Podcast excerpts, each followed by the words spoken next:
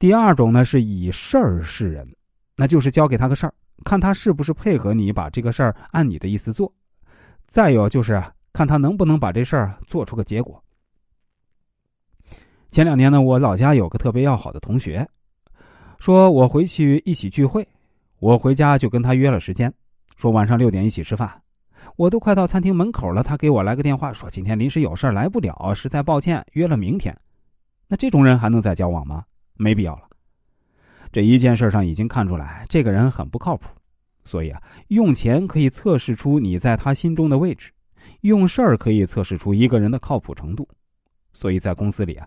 你要培养一个人的话呢，就交代他一些事儿做，看他能不能把这事儿呢按你的意思去做出结果，然后再多交给他更多的事儿，他每次都能按你的意思做出结果，你才能重用他。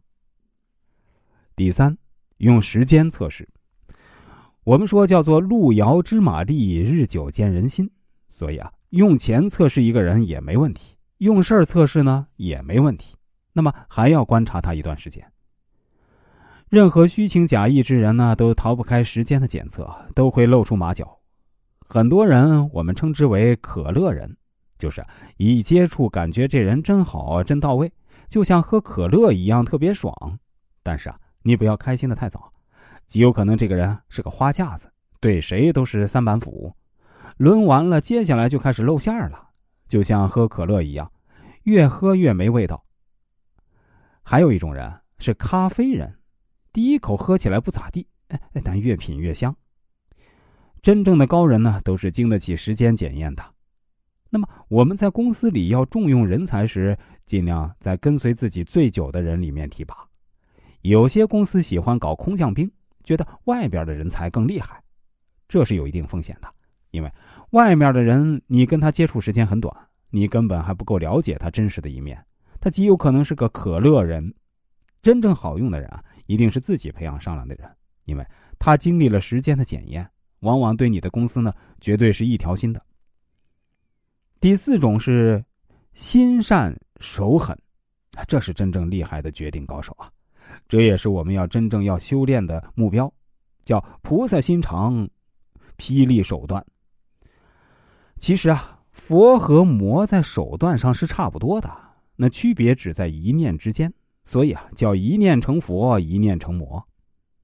就是佛是用手段来除暴安良，是为了达到善的目的；而魔是用手段来胡作非为，为了达到恶的目的。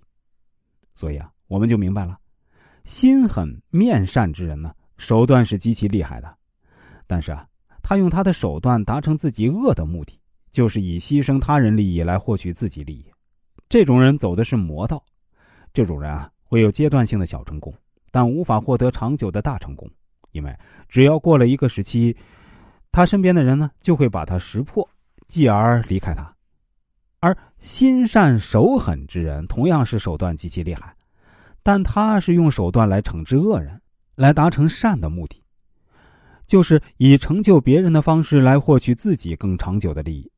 那么这种人走的是佛道，这种人啊。即使短期成功慢一点儿，但都能获得长久的大成功，因为他能经得起时间的考验，跟随他的人也会越来越多。